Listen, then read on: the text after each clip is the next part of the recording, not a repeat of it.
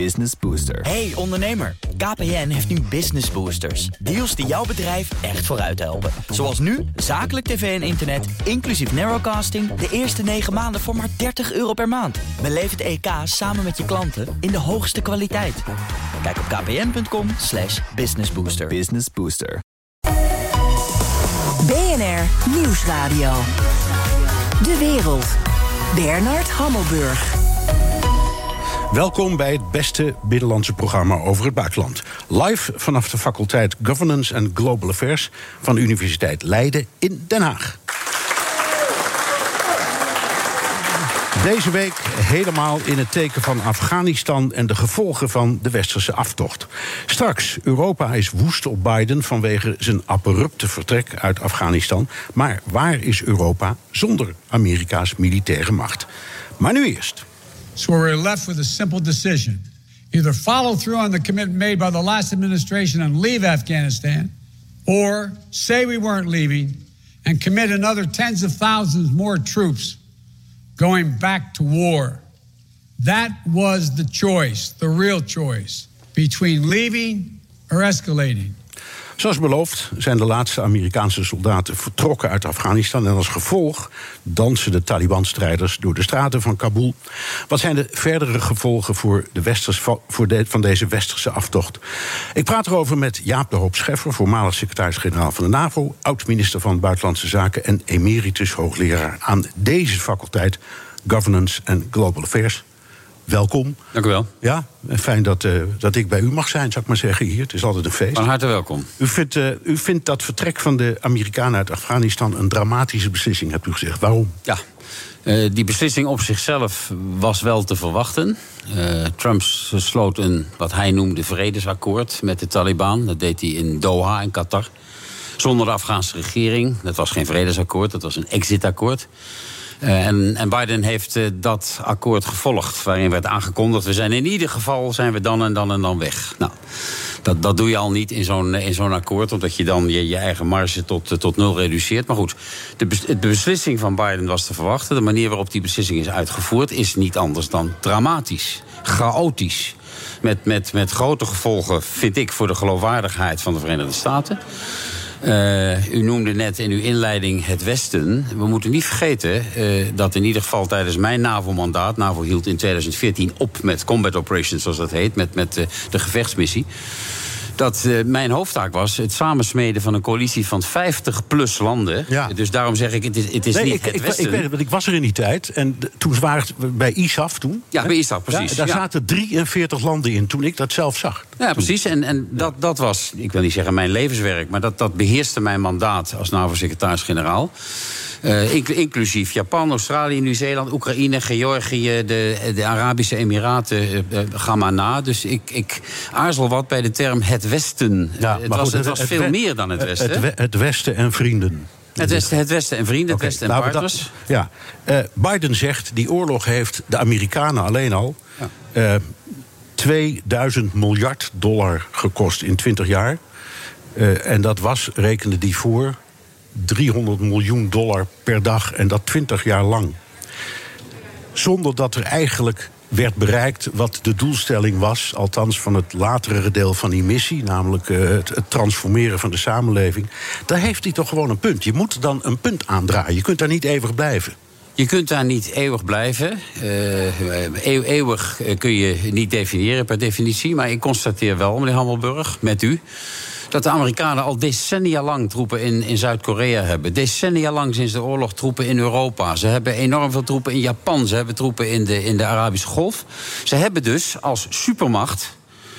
Als great nation, zeg ik uitdrukkelijk, en ik denk dat wij dat beide vinden, hebben ze militaire presentie Ja, overal. Maar dat, maar dat is in het kader van wat dan heet de Monroe-doctrine. Je moet in de wereld altijd goed vertegenwoordigd zijn.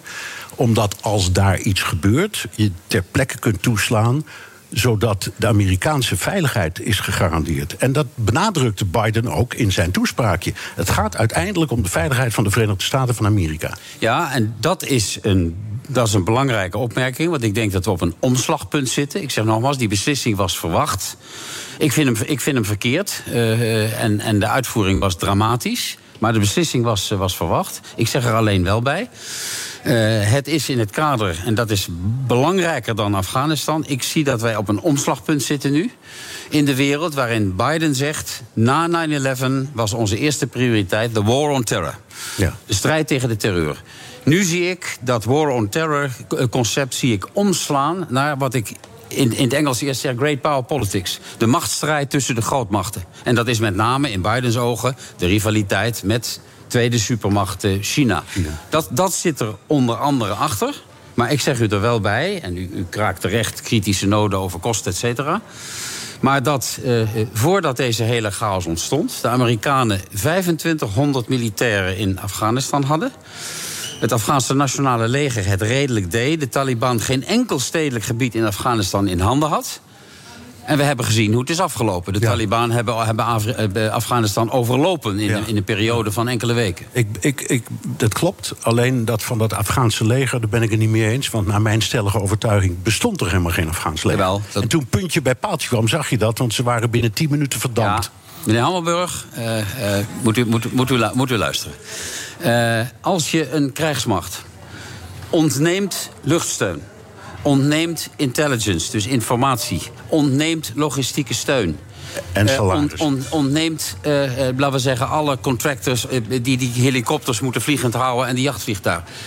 Uiteraard gaat dan een Afghaans nationaal leger niet overal vechten die, die, die, zit, die zitten in de blind. Dus dat is een, vind ik een ernstig verwijt aan de Amerikanen. Ze zijn in de nacht van Bagram, hun grote basis, zijn ze vertrokken. Ja. Ze hebben alles meegenomen en ze hebben tegen het Afghaanse Nationale Leger gezegd... ga jullie gang, vrienden. Jullie, jullie gaan het maar oplossen. Ja. U was in, uh, uw tijd, uh, in die tijd, in 2002 geloof ik, minister van Buitenlandse Zaken. Ja. En daarna uh, secretaris-generaal van de NAVO.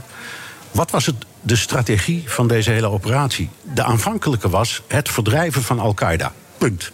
Ja, klopt. En daarna is dat uitgebreid met allerlei dingen als nation building en ga zo maar door. Ja. Wat was de filosofie daarachter? Dachten we nou echt dat dat kon?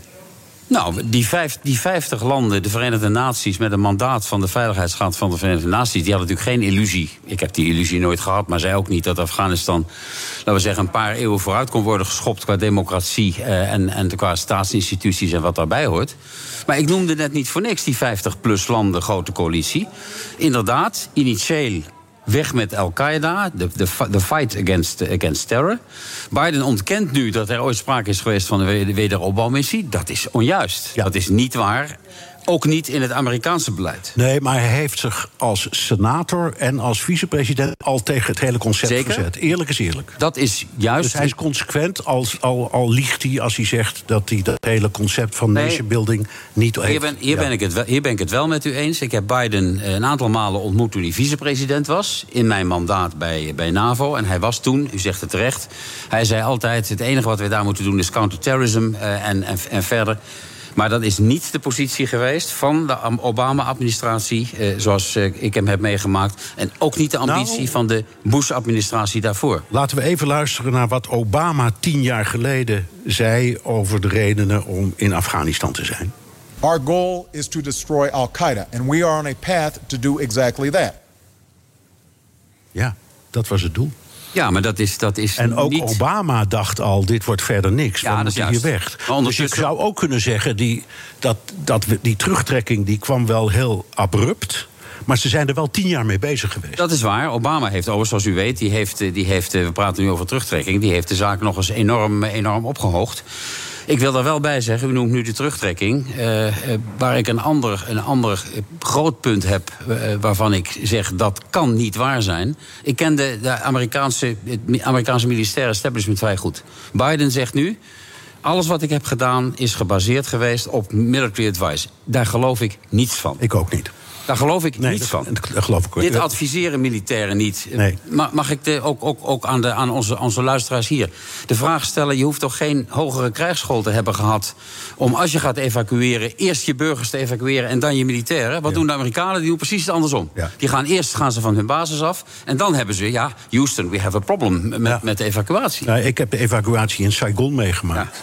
En toen hebben ze inderdaad eerst de burgers geëvacueerd en uiteindelijk pas de militairen. Dus. Kortom, het, is een, het was een chaos. Ja. Ja, deed het u ook denken aan de laatste dagen van Saigon? Ja, ik was precies. Ik was toen jonger. U, u was toen ook jonger. Nou, ik was daarbij en was dat er niet greep bij. mij naar de strot Ja, toen ik dit zag. Maar Ja. ik, ik zal u zeggen, dit hele verhaal grijpt mij ook naar de strot. Want mijn, mijn bijna zes jaar, na, vijf en een half jaar NAVO-mandaat... is getekend geweest door deze operatie. Ja.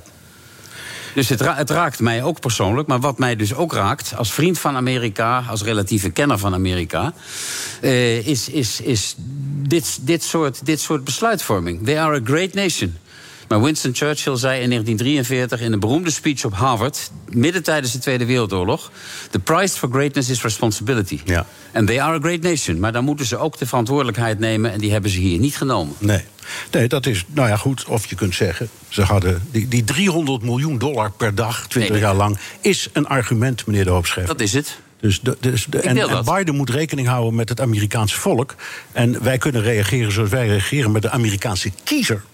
Dat is gemeten. Correct. Meer dan 70 Correct. zegt hè, hè. Correct. En de Europese keizer, we zullen het er straks over hebben, heeft geen kleren aan. Die staat naakt voor ons. Ja. Dus wij hebben ook krokodillentranen gehuild om de Amerikaanse beslissing. Want wij hadden helemaal niks. En eens te meer is bewezen dat wij als Europeanen, ik zeg dat met grote teleurstelling in mijn stem, dat we nergens zijn zonder de Amerikanen. Nee, nee daar gaan we, gaan we direct uitvoerig over praten. Even nog dit. Eh, u kent Afghanistan, ik ken het ook. De meeste mensen kennen het, zeker die hier zitten, die kennen het ook allemaal van de beelden of van verhalen die ze hebben gehoord en gelezen. Wat moesten wij, behalve dan dat, er, eh, dat Al-Qaeda daar zat, met z'n allen in een kattenbak in Midden-Azië? Waarom die hele inspanning? U zegt het woord westers mag ik niet gebruiken. Laten we zeggen van de wereld op dat ene plekje waarvan de hele geschiedenis al had duidelijk gemaakt dat je dat niet kunt veranderen, dat je niet kunt ingrijpen, ga zo maar door. Waarom? Het antwoord op die vraag lag besloten in een eerdere vraag van u. Toen, toen u mij vroeg: wat was nou, wat was nou de initiële, initiële insteek om daar, om daar naartoe te gaan? Dat, dat, was, dat was de war on terror. Dat was de consequentie Ja. van, van, van 9-11. Dat was ook, zeg ik daarbij, eh, eh, politieke solidariteit met de Verenigde Staten. Politieke Eén- solidariteit met de Verenigde Eén Staten. dingetje daarover. Op 12 eh, eh, september 2001, één dag na die aanval, heeft Bush eh, gezegd: dit was een oorlogsdaad. Daar is de NAVO-raad op Yes. bijeengekomen. Ja. En het misverstand heerst dat Bush toen artikel 5 heeft ingeroepen, wat niet waar is. Nee. Dat hebben de rest van de NAVO-leden, inclusief u als vertegenwoordiger van Nederland, Correct. gedaan. Ehm, dus was niet zijn beslissing. Dus wij zijn solidair geworden zonder dat daar echt om werd gevraagd op dat moment. Nou, dan, dan kom je aan de fundamenten van de NAVO. Op het moment dat je met een oorlogsdaad wordt geconfronteerd, zo zit die NAVO in elkaar. eh, en ik hoop dat dat ook zo zal blijven. Eh, alsjeblieft, eh, zou, ik- zou ik erbij zeggen. Zo zit de NAVO in elkaar. Bush heeft toen geaccepteerd, eh, in dankbaarheid, dat dit in de NAVO gebeurde. Toen waren er nog politieke consultaties in de NAVO. Dat vindt Biden nu niet belangrijk meer bij, bij, deze, bij deze beslissing. De NAVO heeft een, een fikse dreun opgelopen, denk ik, politiek, van in, de, in de afgelopen weken. Maar toen, toen, is, toen is ook uit politieke solidariteit binnen het bondgenootschap met de NAVO die operatie gestart. En ik zeg u nogmaals, en voor mij is dat, is dat de kern van het verhaal. Hoe hadden die 50 landen, of 43 zoals u noemde, het waren, er, het waren er meer dan 50. Waarom zijn die 50 landen dan met z'n 50 tegen die enorm hoge kosten zo lang in, Nou dat, land, in dat land gebleven? Ik, ik, ik kan er alleen naar gissen. Ik denk dat heel veel van die landen hun eigen politieke motieven hadden om dat te doen. Van welke aard dan ook. Solidariteit was er één. Voor een aantal landen uit, ver- van ver wegistan, zal ik maar zeggen. Er zaten Japanners. Ja, zeker. Nou, want de Japanners hadden nog nooit meegedaan aan zoiets. Dus die wilden laten zien dat ze misschien er ook wel bij... Iedereen had zijn eigen motief. Nou, wil je laten zien dat ze erbij maar, het, horen. maar het motief om midden in, in Azië... een land dat al duizenden jaren leeft zoals het leeft... te gaan omvormen tot een land dat meer op ons lijkt... dat was een krankzinnig Nee, idee. maar nou even de wedervraag aan, aan, aan, aan u, die ook zelden wordt gesteld. Het was, Afghanistan was een uitvalsbasis voor terreur. Nou even for the sake of argument, zoals het Engels heet, voor de argumentatie. Stel dat er nou helemaal niets was gebeurd. Ik weet niet hoe Afghanistan Nee, maar- dan had maar maar maar de en, mijn trieste conclusie is dat we nu in een situatie zijn... dat het risico wederom bestaat. Wederom bestaat. Maar dat, maar dat is waar. Maar ehm, de Amerikanen, daar zijn we het allemaal over eens... die hadden Al-Qaeda daar al, ik geloof in twee maanden, helemaal weggeveegd. Dus wat dat betreft was die missie na een paar maanden al klaar. En de rest, dat nation building, kwam pas later. Ehm, we zijn elkaar nu vragen aan het stellen. Dat is niet aardig. Het is nu de beurt aan de mensen hier in de zaal. Gaat u gang. Ja, goedemiddag. Uh, ik ben Vincent en ik heb uh, hier bestuurskunde gestudeerd. En ik heb een vraag uh, voor u beiden. Um, u gaf al aan dat dit ook een soort teken is voor de, ja, voor de balans van de wereldmacht in de komende jaren. Dat we minder dit soort missies gaan doen. Um, dat, tenminste, dat werd uitdrukkelijk uitgesproken ook, volgens mij door Biden. Hoe kijken andere wereldmachten hiernaar, zoals China en Rusland? Is dit voor hun specifiek op Afghanistan gericht? een zegen? Of is het ook een vloek omdat het ook hun achtertuin is... die nu ineens niet meer bewaakt wordt door Amerikanen? Ik, ik, ik denk het laatste. U geeft het terecht aan. Ik denk het laatste. Want je hoort in alle commentaren... nou, dit is een presentje voor China en het is een presentje voor, voor, voor Rusland. Rusland en China, hebben ze nooit uitgesproken... zijn de afgelopen 20 jaar redelijk tevreden geweest dat de Amerikanen daar de zaak een beetje bij elkaar hielden, om het op zo'n Job Cohens te zeggen. Hè? Uh, dat is nu niet meer het geval. En Poetin denkt nu: ik moet geen, ik moet geen gevolgen eh, on, on, ondervinden van moslims, extreme, extre, extreme, extreme moslims. Uh, in, in, in, in, in, in, mijn, mijn Caucasische in mijn Caucasische staten. Ja, tuurlijk. Denk aan de Fergana-vallei. Nou als je het gebied kent, daar, daar is ook, laten we zeggen, serieus terrorisme aan de orde. China denkt hetzelfde. China ziet natuurlijk mogelijkheden om Afghanistan te gebruiken voor eh, Belt and Road. Om daar lithium en kobalt en, en weet ik wat allemaal niet eh, vandaan te halen. Maar ook de Chinezen, ook de, ook de Pakistani, die noemt u niet, de grote beschermheren van de, van de, van de Taliban. Daarom, is, daarom loopt Al-Qaeda en Taliban ook in die, in die zin een beetje door elkaar. Die Pakistanen denken nu: ik moet, ik moet geen radicaal, radicaliteit in mijn Pakistanse Taliban hebben. Want het is nu Taliban, het is Al-Qaeda, het is, het is ISIS. En, en uh, die zijn niet allemaal vrienden van elkaar. En de Taliban en ISIS zijn al helemaal geen vrienden. Uh, maar ISIS zit in Afghanistan. Uh, en Al-Qaeda zit in Afghanistan. Is dat laatste waar? Zijn die weer terug? Nou ja, ik, ja. ik, ik, ik, moet u eerlijk zeggen, ik, ik, ik weet dat uiteraard niet, want ik, ik ben er niet geweest. Nee. Maar er waren wel berichten uit, uh, uit Kabul vorige week dat ja. er allerlei mensen in de stad waren die, geen, die niet de lokale talen spraken. Nee. De volgende vraag, gaat u gang. Ja, mijn naam is Bert Bom. Ik heb uh, lang in het conflict in Joegoslavië gewerkt. Uh, mijn vraag is van, nou ja, 20 jaar militaire, voornaam, of eigenlijk voornamelijk militaire actie heeft eigenlijk geen resultaat opgeleverd. En Nederland had in, zijn, in het gebied Oeruzgan had het de benadering, de 3D-benadering: diplomatie, defense en development. En mijn vraag is of uh, voor het, of voor het uh, proberen conflictgebieden in de wereld om die om te vormen tot, tot menselijke samenlevingen, tot meer menselijke samenlevingen. Of dan die strategie van Nederland, development, uh, defense en diplomatie. 3D. Of dat niet een betere benadering zou zijn, waarbij dan, naar mijn mening, development, omdat die inzet op de verbetering van de situatie van de gewone mensen, eigenlijk leidend zou moeten zijn. Zou, is dat een zinnige strategie ja. om in de toekomst mee verder te gaan in Nederland en Europa? Ik, ik denk het wel. Ik, ik, geef toe, er is altijd verschil geweest tussen onze 3D-benadering, eh, niet exclusief door Nederland uitgevonden, Canada heeft er ook al gespeeld, maar dat even terzijde. Dat onze 3D-benadering wel degelijk eh, heeft gewerkt. Amerikanen zijn nooit een grote fans van 3D geweest. Eh, die hadden het meer over counterinsurgency, zoals dat heet. Uh, maar hebben desalniettemin wel meegewerkt aan een zekere vorm van wederopbouw in Afghanistan. Ik hoop nu u deze vraag stelt, ik, ik hoop wel uh, dat, dat, dat deze afloop in, in Afghanistan niet de reden zal zijn uh, dat wij nu zeggen: nou ja, we houden nu helemaal op, wat er ook in de wereld gebeurt. Kijk, het, het, het, punt is, ook naar u, meneer Hammelburg. Als je kijkt naar recente interventies. We hebben in Rwanda in 1994 uh, hebben we niets gedaan. 800.000 mensen letterlijk geslacht, afgeslacht. We hebben in Libië wel wat gedaan ook geen uh, briljant resultaat, om het mild uit te drukken. In Syrië hebben we niets gedaan. Gevolg, de Russen bombardeerden daar ziekenhuizen en, en, en scholen in Syrië. Obama hield zijn rode lijn niet vast. Kortom, het hele vraagstuk van interventie, humanitaire interventie of militaire interventie in het algemeen. Ik hoop niet dat die discussie nu dood is na, na Afga Afghanistan. Want we hebben in Nederland uiteindelijk nog een artikel in de grondwet staan over 96. internationale rechtsorde. Artikel 96, 96. er staat in waarom we een krijgsmacht hebben. En dat is om het vaderland te beschermen. Ja. En voor de handhaving van de internationale Ja. rechtsorde. Maar ik moet u toegeven, het is, dit is in, in mijn lange carrière in, in het buitenlands beleid... is een van de moreel, mentaal, politiek, militair... meest complexe vraagstukken. En Afghanistan, dat geef ik de heer Hammelburg na... Afghanistan was natuurlijk een, een, een, een operatie in extremis... qua aantallen, qua geld, qua slachtoffers, et cetera. Ja. Het enige wat je erbij moet zeggen, aan de positieve kant... Eh, dat, dat, dat is dat er, en daar, heb ik, daar put ik enige hoop uit, maar ik zeg be- bewust enige hoop, dus begrijp me niet verkeerd. Dat er een generatie Afghanen is opgegroeid. Eh, die heeft gezien eh, eh, dat je wel eh, eh, opgeleid kunt worden. Dat je wel naar school kunt, dat je wel naar de universiteit kunt. Of dat zal beklijven, ik durf het op dit moment niet te zeggen. of dat zijn die mensen die zichzelf nu vluchtelingen noemen. En hier, Nou ja, kan en, en, en dan hebben wij vervolgens, ja, exact. Ga de volgende vraag. Gaat u gang. Ja, goedemiddag. Mijn naam is Rick Papen. Ik studeer Security Studies hier ook aan de faculteit. Ik heb een vraag voor beide heren aan de tafel.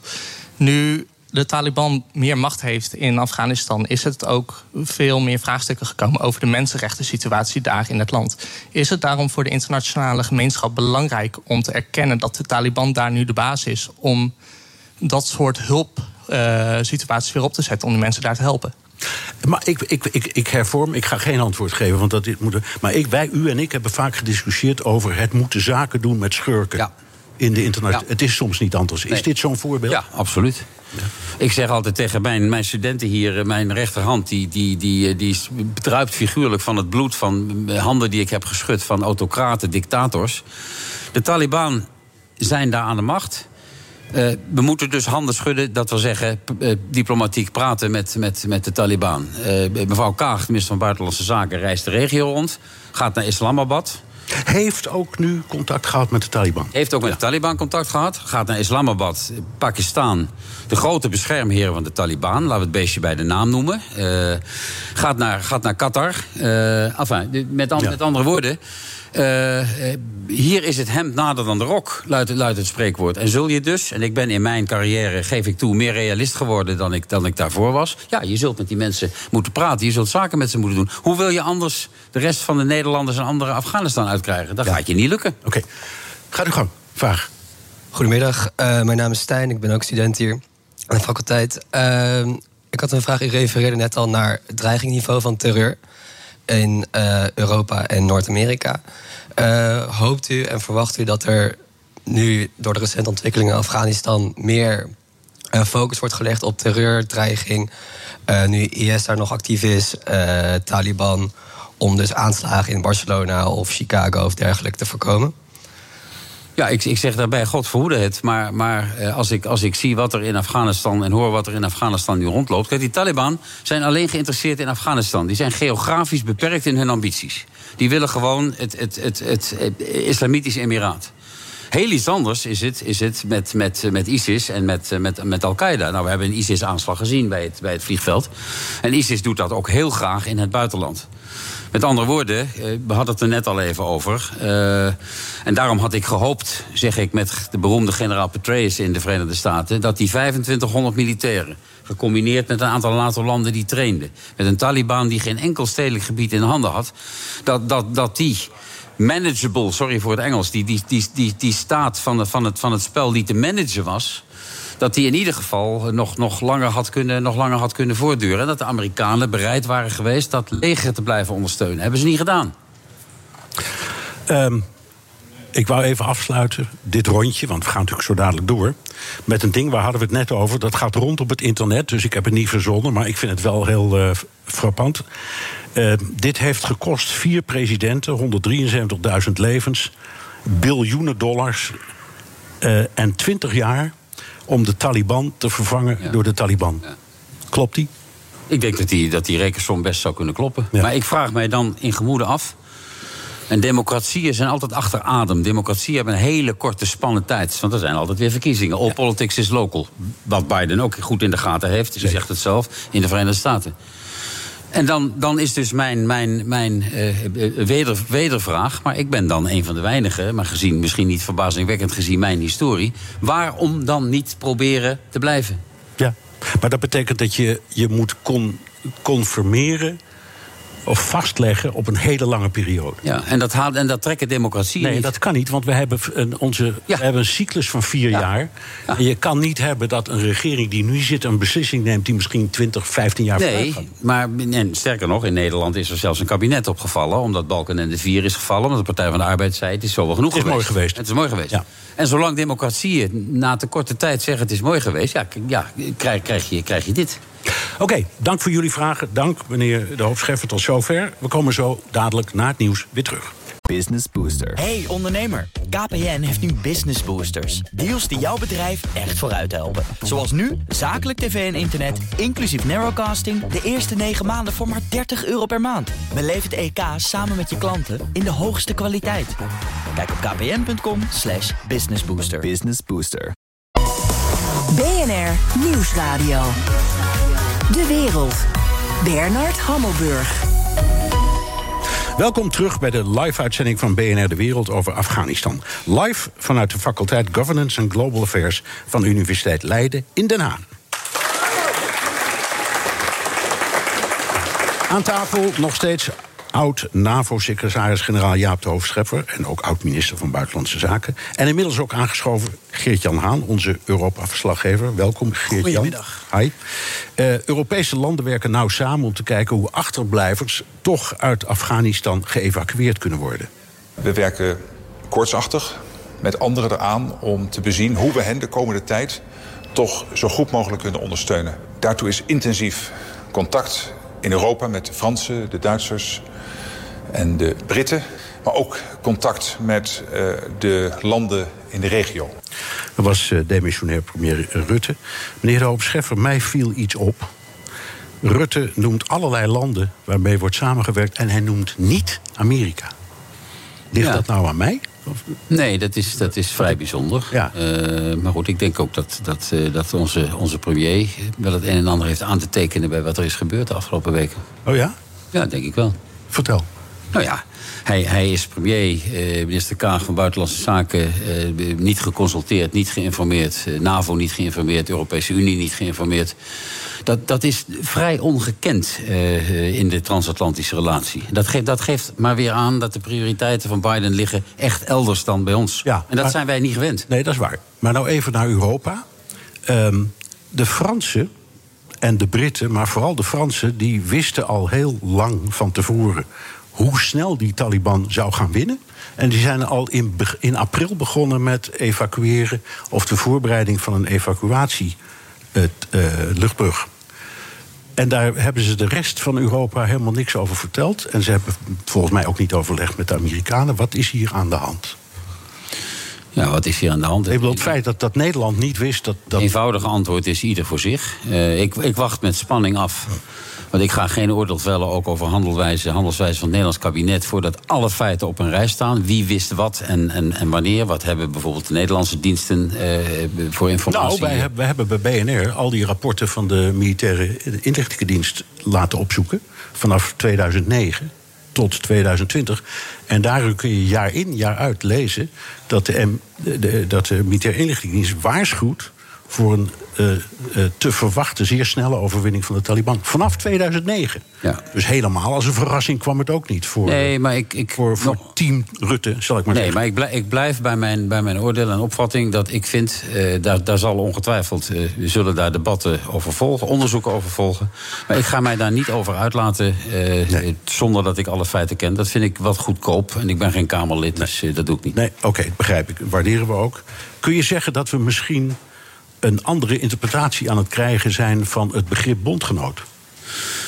Nou, ik vertelde u net al, ik zei net al, de NAVO heeft een dreun gekregen, een ongekende dreun. Eh, ook, de, ook naar mijn beste informatie was de secretaris-generaal niet op de hoogte gesteld. En de NAVO is een bondgenootschap gebaseerd op solidariteit. Eh, en, en, en de NAVO is een bondgenootschap gebaseerd op de grootste bondgenoot, de machtigste, belangrijkste bondgenoot. Informeert die bondgenoten die in solidariteit verbonden zijn met de Amerikanen. Dat heeft een knauw gekregen. Echt een knauw gekregen. En ik, ik, heb, ik heb niet vaak in mijn, in mijn eh, lange carrière in het, in het buitenland, in de internationale betrekkingen, zo over de Amerikanen gepraat als ik nu doe. En dat is dan nog wel een president waarvan we dolblij waren. En ik ben nog steeds dolblij dat hij er zit eh, en niet Trump of een Trump-kloon. Nee. Uh, maar dat maakt het mentaal nog moeilijker. Dat, dat dit deze president is en, en, en niet het ongeleide projectiel Trump. Geert-Jan Haan, uh, Europa-verslaggever. ik uh, ga even naar jou. Europa lift vaak mee op de militaire macht van Amerika. Dat, dat kan ook heel moeilijk anders. Sinds Trump gaat het al over meer Europese zelfstandigheid. Kun jij een beetje op een rijtje zetten hoe dat eigenlijk zit. Hoe ver zou Europa, kan Europa überhaupt iets? Europa had veel verder kunnen zijn. Ik denk dat ik dan uh, misschien meneer de Hoopscheffer ook. Nee, ik denk dat ik u niet over vraag als ik u uh, de Helsinki Headline Goal vermeld. Dat was in 1999 een eerste aanzet. Tegenwoordig zeg je aanzet tot een opzet langs de lijnen van een Europees nou, niet helemaal een krijgsmacht, maar een, eh, een, een samenwerking, verregaande defensiesamenwerking. Dat was dus nog voor 9-11. En toen was er dus een, een plan, een idee om, even gechargeerd te zeggen, uh, 60.000 uh, militairen, Europese militairen, binnen 60 dagen op 6000 kilometer van Brussel, ergens ja. een missie te kunnen laten Heette dat opbrengen. de snelle interventiemacht, zoiets noemden ze dat? Of zo? Dat, ja, dat is ook een term die nu weer deze week uh, actueel is uh, in het Engels. Uh, Rapid Force, ja, ik weet niet precies. Rapid Reaction Force, ja. ja. ja. En dat plan, dat, dat is nu 99, is 22 jaar geleden. En daar wordt nu deze maand weer in andere vormen over gesproken. Jozef Borrell, buitenlandschef van de EU, zegt een expeditionair uh, leger, 50.000 man, moeten we kunnen inzetten. Dus buiten de grenzen van de Europese Unie, in de Sahel of in Irak, of waar een volgende crisis zich voltrekt. Eigenlijk zou je kunnen zeggen, maar misschien zeg ik het te zwart-wit, meneer de Hoopscheffer. Dat er dus twintig jaar lang over hetzelfde is nagedacht. Politieke krachten veranderen natuurlijk. Je krijgt andere regeringen. Maar in feite zijn we geen steek verder. Hele goede vraag. Ik herinner me zelfs dat Hans van Mierlo, die nog voor u zat, al rondliep met het idee van zo'n Rapid Deployment Force. En die is toen overal uitgejouwd. Hoe die het in zijn hoofd haalde. Ja. Ik, ik, ben het met, met, met de conclusie van, van de Haan eens. Er is vrijwel niets gebeurd. Er is nu aan de positieve kant wel geïntensiveerde bilaterale samenwerking tussen Nederland en Duitsland, Nederland en België, mariniers met, met Groot-Brittannië, inmiddels uit de Europese Unie. Dus er is wel wat gebeurd. Ik hou niet van de term Europees leger. Want wat, wat is dat, een Europees leger? maar de keizer heeft geen kleren aan, zei ik net al, Europa. Er is een Rapid Reaction Force binnen de NAVO. Dus je kunt moeilijk in Europa gaan zeggen... daar gaan we nog eens een keer 60.000 man naast zetten. Nee, je moet dan tussen Europese Unie en NAVO tot, tot arrangementen komen. Nou, die twee gaan niet altijd even op dit terrein... Niet, niet, niet altijd even soepel met elkaar om, laat ik het zo zeggen. Daar zit dan weer Turkije en Cyprus achter. Ja. Enfin, voert, voert op dit moment te ver. Maar ik ben het met, u, met uw analyse nou, eens. En de discussie die wordt natuurlijk heel erg ingewikkeld. Want elk EU-land heeft zo zijn eigen belangen. De een wil um, afschrikwekkende werking richting Rusland. De ander wil het liefst richting het Zuidoosten. Spanje wil natuurlijk iets met Marokko of iets in Venezuela of noem maar op kunnen met die uh, expeditionaire krijgsmacht. Uh, in welke vorm dat dan ook plaats heeft. Alleen het gaat erom dat die discussie dus twintig jaar lang eigenlijk niet is gevoerd. En vrij typerend was afgelopen week uh, dat uh, je hebt dus eigenlijk, zeg ik ook voor de mensen hier, ik vind het zelf ook nog steeds verwarrend sinds ik Europa volg. Je hebt drie mensen in Brussel die de buitenlandschef van de Europese Unie zijn. Dat is Borrell, maar dat is ook een commissaris die onder Ursula von der Leyen valt. Dat is dus eigenlijk de baas. Maar dan heb je ook nog Charles Michel, dat is de voorzitter van de Raad. En die praat dan ook weer namens de lidstaten. En Michel en von der Leyen werden allebei geconfronteerd met de uitspraak van Borrell over dat expeditionaire leger. Ze hadden geen idee waar de journalist het over had. Ze wisten ook niet dat Borrell dan waarschijnlijk, lang diplomaat als, als hij al is, refereerde aan die Helsinki headline goal. En dat is toch ook wel weer frappant. Dan kom je gewoon niet goed en sterk voor de dag. En ik denk dat dat ook de frustratie is. Je wil eigenlijk dat Europa zich nu sterk en krachtig toont. Ja, ik, ik, ik, ik ben het daarmee eens. Ik ga één, stap verder. Hij beschrijft terecht hoe het in Brussel gaat, hoe lastig het is. En dan zijn er geen stoelen genoeg als ze naar Erdogan gaan. Dat geeft ook op zichzelf wel, wel weer hoe het, hoe, het in, hoe het in elkaar zit. Ja, maar Ursula von der Leyen mocht op de poef. Hè? Ja, maar goed, ja. Dat, is, dat, is, enfin, dat, dat, dat kan zo, dat is niet voor herhaling vatbaar. Protocol, protocol is er overigens om te helpen en niet om te, om te blokkeren. Nee, ik, ik maak even de brug naar aanleiding van het, datgene wat ik hoor naar ons eerste gesprek. Ik denk dat er een tweede Afghanistan aan het ontstaan is in de Sahel. Daar zijn de Fransen nu aanwezig. Die zijn natuurlijk gezien hun historie in Afrika. Eh, Mali, eh, Niger, eh Tjaad, Oppervolta. Daar heb je drie dingen. Daar heb je klimaatverandering. Met als gevolg mensen gaan, gaan bewegen. En waar bewegen ze zich naartoe? Van de wereld van de wanorde, de wereld van de orde. Wij zijn de wereld van de orde. Eén, klimaatverandering. Twee, eh, terrorisme in al zijn vormen. Al-Qaeda zit er, eh, Is- ISIS zit er, Boko Haram kennen we uit, uit Nigeria, Burkina Faso. En, en je hebt uiteraard het normale migratieprobleem. Eh, als, ik, als ik tegen u en de toehoorders zeg dat Nigeria in 2050 evenveel inwoners heeft als de hele Europese Unie nu, 450, 460 miljoen inwoners, dan weten we ongeveer waar we het over hebben. Met andere woorden, stel nou dat er in die zone, eh, eh, dat, dat het daar uit de hand loopt. Dan kunnen wij niet naar eh, president Biden gaan, op de deurbel van het Witte Huis drukken en zeggen van meneer Biden, alstublieft, kunt u ons even uit de brand helpen? Dan zal Biden zeggen, is het niet uw achtertuin, die Sahel? Eh, heeft u niet eh, eh, te maken met de migratie vanuit van Afrika? Met andere woorden, we moeten iets in, Euro- we moeten iets in, in, in, in Europa. Maar er gebeurt al twintig jaar niks. Nou, niet helemaal niks, maar die, die snelle interventiemacht bestaat binnen de NAVO. Bestaat, bestaat niet. We hadden ook, we hadden ook battlegroups. We hebben binnen de twee Europese Unie. EU-battlegroups met 1600 man. Maar heeft iemand ze ooit gevonden? Ik heb ze nooit gevonden. Volgens mij zijn ze ook niet, ik weet niet, heet dat dat je ze kan inroepen, zoals bij een crisis als ja, nu? maar dan is de vraag. Ik heb het niet gehoord. Waar, zijn- waar, zijn, waar zijn ze? En het laatste opmerking over het Europese leger. Ik vind dat we die kreet moeten vergeten. Eh, geen enkel parlement in welk Europese Unieland dan ook of daarbuiten zal ooit accepteren dat zijn jonge mannen of vrouwen het gevecht in worden gestuurd zonder dat een nationaal parlement en een nationale regering zich daar het groene, het groene licht voor heeft gegeven. Dat is een. Ik heb Srebrenica meegemaakt als parlementariër en, en, en andere voorbeelden. Nooit, nooit, nooit geeft een parlement of een regering dat uit handen. Dat is een kern van nationale soevereiniteit. Eh, want je stuurt ze het gevecht in. Nou, we hebben in Afghanistan gezien 25, 25 doden. Met andere woorden. Dat, dat, dat is, eh, als je samenwerkt, wel een belemmering. Want je kunt niet in een crisis hebben dat de Duitse Bondsdag zegt van... oké, eh, we, gaan. En Nederland, Nederlands parlement zegt nee, sorry, maar we gaan niet. Dus er zitten, er zitten wel een aantal haken en ogen aan dit hele verhaal. Ja. Eh, hoe, hoe, hoe, hoe zit dat binnen ongeveer? Hoe liggen die verhaal? Hoe denken de verschillende landen of partijen daar nou over? Over verregaande Europese defensiesamenwerking, om het woord leger te vermijden. Ja. Nou, er zijn discussies over in welke vorm. En je hebt diverse smaken, waarvan er twee, denk ik, nu eh, het meest op tafel komen. Een, een Europese krijgsmacht, ook al kan dat volgens mij niet eens ehm, zoals men dat voor zich ziet, zoals dat in de zwart-wit discussie wordt geplaatst. Maar in ieder geval verregaande Europese autonomie op defensiegebied. En twee, en dat kan ook aanvullend zijn, dat tweede punt, dat is een volwaardige Europese eh, defensietak binnen de NAVO. Dat je echt eh, zij aan zij staat. Maar dat kan ook, nogmaals, er zijn politieke partijen in diverse landen die zeggen dat kan ook samengaan. Je kan die 2%-norm van de NAVO kan je gewoon aan voldoen. Dat ga je investeren, namelijk ook in je eigen defensiebeleid. En daarmee zorg je er ook voor dat we als Europa sterker staan. Ja, oké. Even kijken, eh, meneer de Hoopscheffer, naar het Nederlandse beleid. Eh, officieel zouden wij per jaar 4 miljard bij defensie voegen. En op, de, op het huidige plan, voorstel van dit demissionaire kabinet, staat 100 miljoen. Ja. Vertelt dat een verhaal?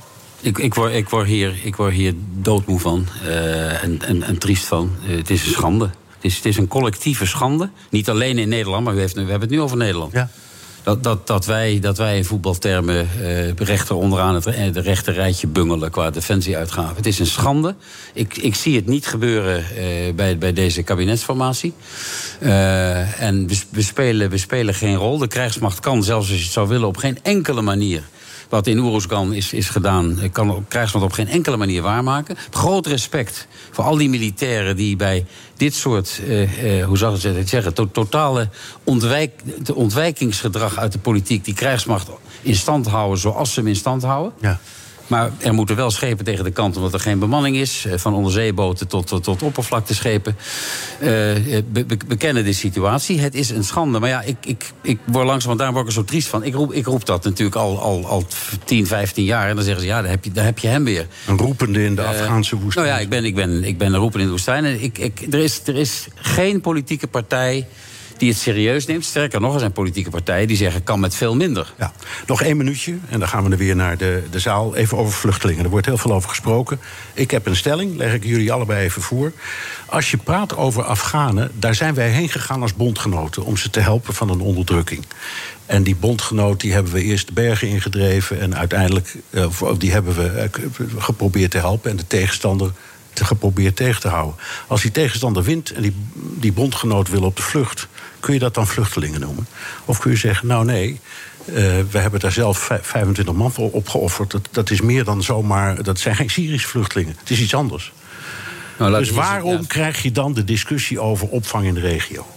Nou, het, het, het, woord vluchteling is, is al vrij gecompliceerd. Want dan kom je in het, in het, in het vluchtelingenverdrag en in discussies over non-refoulement. Je mag geen mensen terugsturen naar, et, et, et cetera. Het, het zijn, we moeten in ieder geval zorgen eh, dat wij het maximale bescherming bieden aan eh, al, al diegenen die eh, voor ons hebben gewerkt daar in, in die lange periode dat we daar zijn ik, heb het geweest. ook, ik heb het ook over mensen die misschien niet voor ons hebben gewerkt... maar waar we wel tegen zeiden, we zijn voor jullie gekomen. Ja, maar die, die zijn pas nu, en, vluchteling. nu, en nu hebben we verloren en die mensen die staan daar... en die willen er misschien wel uit en nou kan dat niet. Nee, dan kan het, maar die, die zijn pas vluchteling, zeg ik even. Dat klinkt kil en, en afstandelijk. Die zijn pas vluchteling op het moment dat zij voldoen aan de criteria van de vluchtelingenverdragen en conventies van, van, van Genève, om, om, meer, om meer precies te zijn. Maar ik vind, het dus, ik vind het dus op zichzelf goed dat mevrouw Kaag eh, namens het kabinet eh, eh, reist in de regio. Want het is natuurlijk on, on- ondenkbaar. Stel dat de Taliban iedereen eruit laat die eruit wil. Nou, dat zullen er nogal wat zijn, vrees ik. Het is natuurlijk niet goed voorstelbaar dat dat, dat hier allemaal... Je kunt wel zeggen, ze moeten allemaal hier komen. Die mensen moeten ook een bestaan hebben. En ook een toekomst hebben. Dus dat, dat daar gedacht wordt over opvang in de regio vind ik prima. Alleen ik, wat ik niet prima vind, is, is, is als je het onderscheid eh, eh, vergeet van de mensen die hun leven en lijf in de waagschaal hebben gesteld... omdat ze voor Nederland hebben gewerkt. En daar moet je, vind ik, ruimhartig zijn. Ja, absoluut. Borrell had er een mooi woord voor, hè, Bernard. Bannelingen. Bannelingen, ja. Ik vind inderdaad Af- Afghanen die wij bondgenoten noemden... en wie weg willen, bannelingen en geen vluchtelingen. Oké, jij had hem. Jij kwam daarmee vorige keer, geloof ik, vorige week. Ja, met die- op basis van Borrell. Maar goed, daar staat waarschijnlijk niks over in het verdrag. De, de, eh, waar is de microfoon? Oh ja, gaat uw gang. Goedemiddag, Eh, ik, heb een, ik ben Jim Felix, eh, student aan de TU Delft, maar ik doe mijn minor hier. Eh, ik heb een vraag over soft power.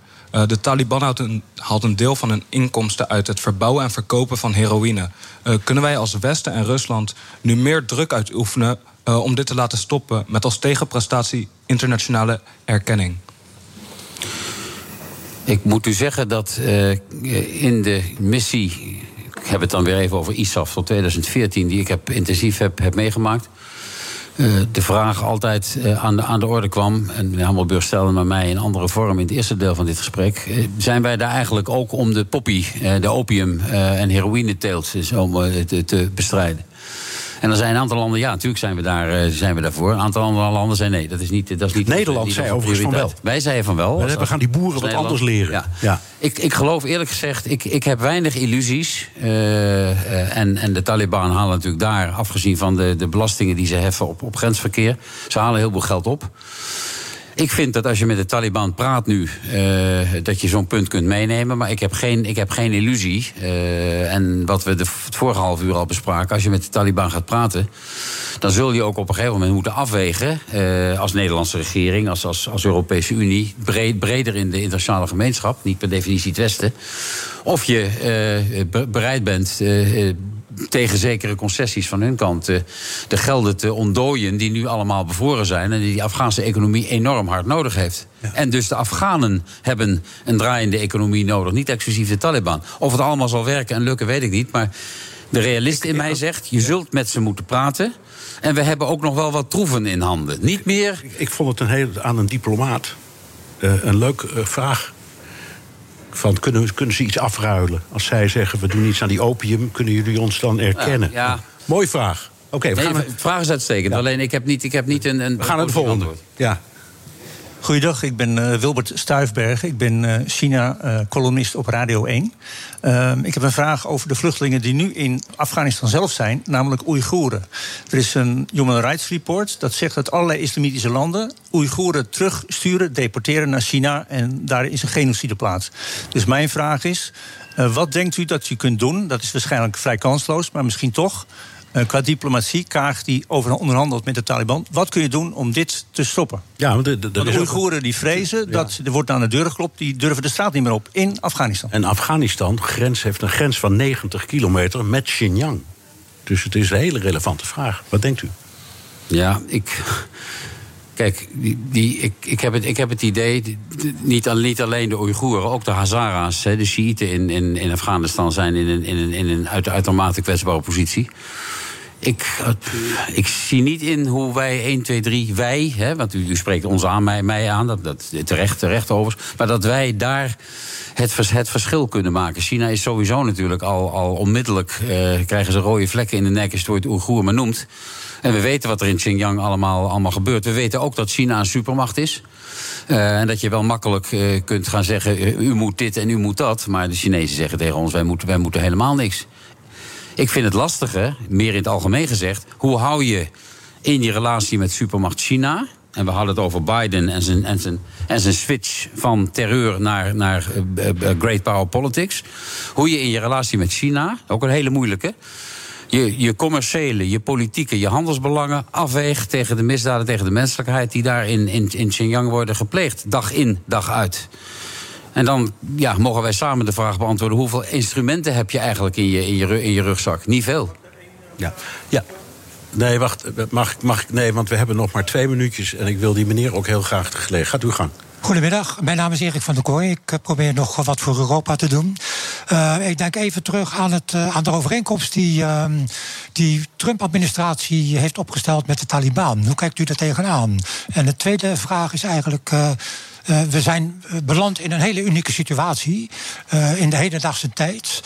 Ehm, zijn er scenario's denkbaar? Want de Taliban kan namelijk ook stabiliteit proberen te ontwikkelen in dat land.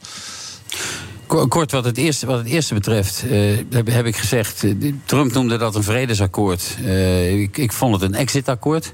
Slecht akkoord.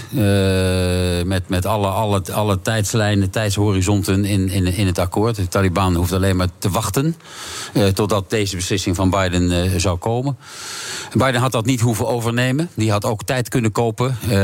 Nou goed, daar, daar, hebben we, daar hebben we het uitgebreid over gehad. En nooit, en nooit de Afghaanse regering erin betrokken. En de Afghaanse regering stond buitenspel. Hè, niet, dat, niet dat meneer Ghani zich nou eh, enorm moedig heeft gedragen, maar die waren er helemaal niet bij betrokken. Dus wat dat betreft is, was het startpunt van dit hele verhaal al, al verkeerd. En het startpunt was het akkoord van Trump. Trump die er ook weg wilde. Eh, dus die Biden nu niet overdreven veel kan, kan verwijten wat, wat, wat, wat dat betreft. En wat de Taliban betreft, ik moet u eerlijk zeggen... ik weet het niet of er een Taliban 2.0 is die zich anders zullen opstellen. Ik, ik moet eerlijk zeggen, ik, ik weet het niet. En durf er eerlijk gezegd ook niet over, eh, over te speculeren. Vergeet niet, laatste zin, dat de Taliban is natuurlijk geen militair georganiseerde organisatie. De Taliban bestaat niet. Eh, en is zeker niet dat je een, een, een, een Taliban, kolonel en generaal en luitenant. Nee, die, die landelijke Taliban in Afghanistan. Die, die, die, die hebben een hele losse relatie met die commandanten die wij in, in Kabul voor de televisie zien. En die houden de correcte verhalen. Nee, we zullen het allemaal anders doen. Of dat in, in, in Afghanistan gebeurt, weet ik niet. Uit Herat hoor ik hele eh, verkeerde verhalen wat dat betreft. Ja, en we zien ook af en toe beelden. De New York Times had een huiveringwekkend verhaal over eh, hoe ze op het platteland toeslaan. Daar zien we dan allemaal niks van. Helaas, we zijn er geen van allebei. Eh, we moeten het eh, hierbij houden, heren, eh, voor deze live-uitzending. Dank aan mijn gasten, Jaap de Hoop Scheffer, voormalig secretaris-generaal van de NAVO, oud-minister van Buitenlandse Zaken. En BNR's Europa-verslaggever Geert-Jan Haan. Tot zover deze live-uitzending vanaf de faculteit Governance and Global Affairs in Den Haag, onderdeel van de Universiteit Leiden. We gaan eh, dadelijk na afloop van de uitzending nog even door hier met het publiek. Dus u hoeft niet meteen weg te hollen. Ehm, en eh, hopelijk, ik weet niet of dat zo is, maar hopelijk wordt dat dan ook opgenomen. En is het in de podcast van deze uitzending nog terug te horen. Fijn dat u er allemaal was. En blijf nog lekker even zitten. Business Booster. Hey ondernemer, KPN heeft nu Business Boosters. Deals die jouw bedrijf echt vooruit helpen. Zoals nu, zakelijk tv en internet, inclusief narrowcasting... de eerste 9 maanden voor maar 30 euro per maand. Beleef het EK samen met je klanten in de hoogste kwaliteit. Kijk op kpn.com businessbooster. Business Booster.